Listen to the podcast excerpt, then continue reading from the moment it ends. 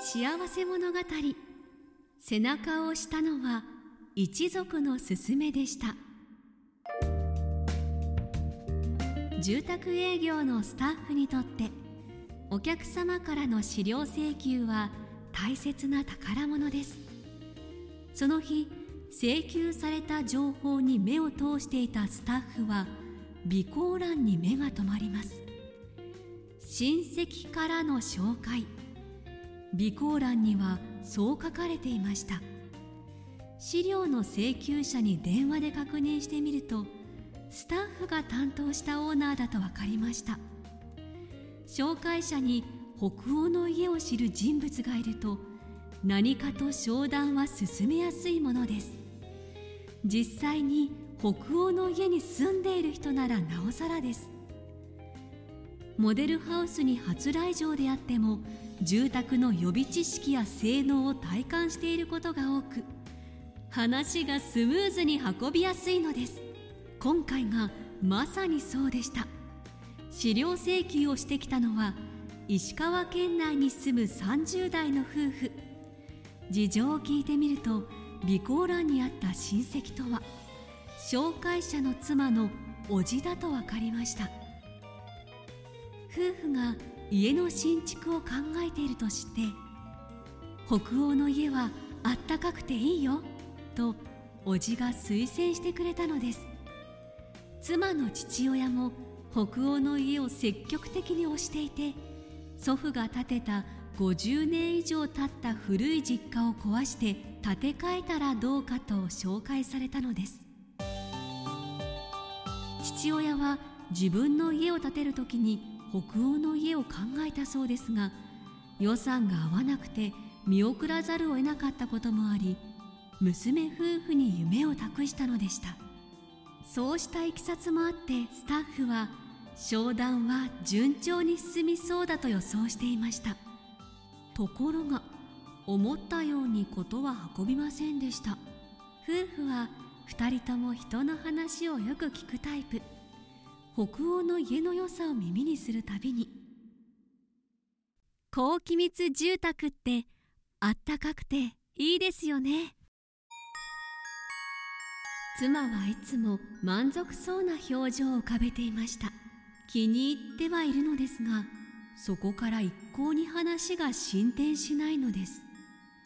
スタッフが住宅見学会に誘っても、参加するのはもっぱら夫だけ。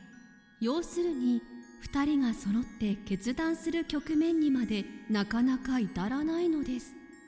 実はその間に、夫婦は他のメーカーの住宅にも心を動かされていました。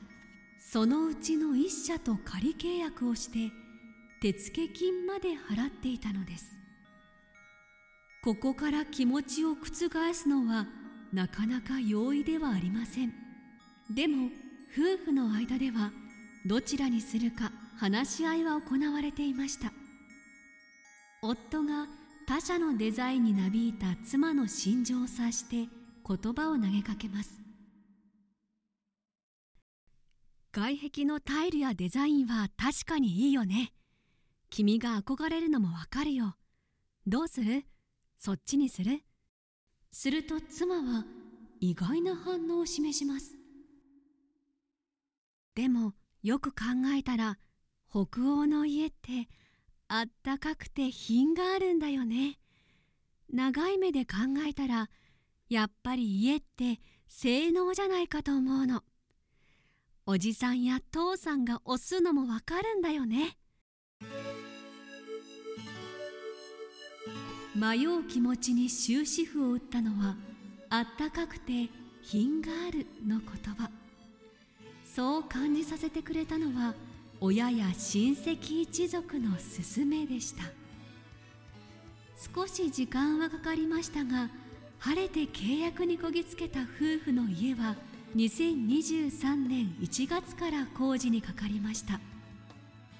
夫婦が選んだ新居は平屋建て。広々としたリビングにはピアノが置かれ、和室へと続きます。その和室には、立派な欄間が飾られるなど、なかなか凝った作りです。夫が自分で図面を描いたという水回りの動線は玄関から一直線に続いています。その奥に寝室などプライベートな部屋を置き、全体的に無駄のない空間設計になっています。家が完成したのはにせんにじゅうさんねんくがつ。